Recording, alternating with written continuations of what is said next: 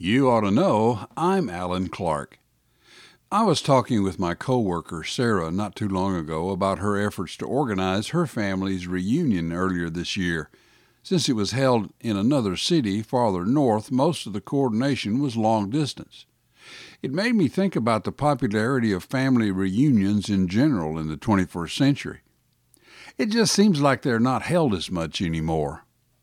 Now, when I refer to a family reunion, my vision is of an outdoor event, usually in warmer weather, that involves food, mostly prepared by family members, somewhere between 50 and 100 attendees from all parts, lots for the kids to do, and an abundance of stories getting told and retold about family matters and people. It also sounds like a whole lot of laughter and maybe some type of music as well. Every year, our family gathered on Mother's Day. The Nashville branch came down bringing food, flowers, and sports equipment. We would gather at my grandfather's house, load up the various cars, and head out into the country until we arrived at a small church, the spitting image of a country church. There were large shutters on the sides of the stained glass windows, and the men would remove one or two of them to use as tables for the spread of food.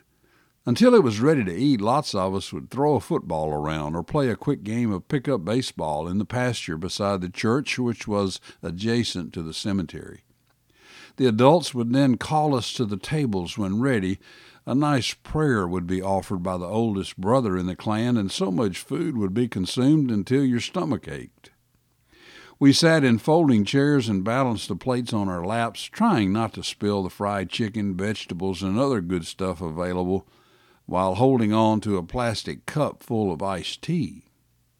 After lunch or dinner, some called it, we would drive up a gravel road, stopping long enough for the youth to roll up the pants legs of their jeans, hunt for crawdads in the nearby creek, then continue up the hill to the family cemetery where flowers would be placed on the graves of dear ones long gone.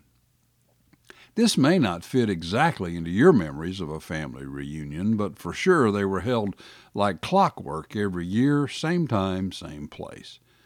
The local newspaper would even publish notices of upcoming reunions and occasionally print a story and picture about them afterward. Once some of the elderly in the family began to pass away, there seemed to be less interest in continuing the tradition. A cousin of mine and I organized one several years later, which was very successful, but we haven't been back since. And family get togethers now are more local in nature with the current crop of children and grandchildren. I hate that we've lost touch. So, what's your perception of the old family reunion? Are they still held like they used to be? Or is it the case that, like my friend Sarah said, once the younger generation takes over, it seems like the interest just goes away? Perhaps the true family reunion has gone the way of a lot of other traditions in our lives, like Sunday drives, bedtime stories, and homemade ornaments at Christmas, maybe because of the costs. Perhaps not. We have neighbors who are able to gather as many as 60 or so every year at their home from as far away as Ohio and Florida and elsewhere, and some others who do the same at their place.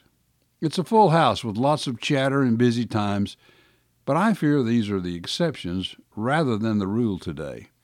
There are some statistics, though, that claim family reunions are more popular than ever. Regardless, Take the time to organize or just attend your family reunion. It's a time to share love and reconnect with family history, celebrating the bonds which hold a clan together. And that's the way it ought to be.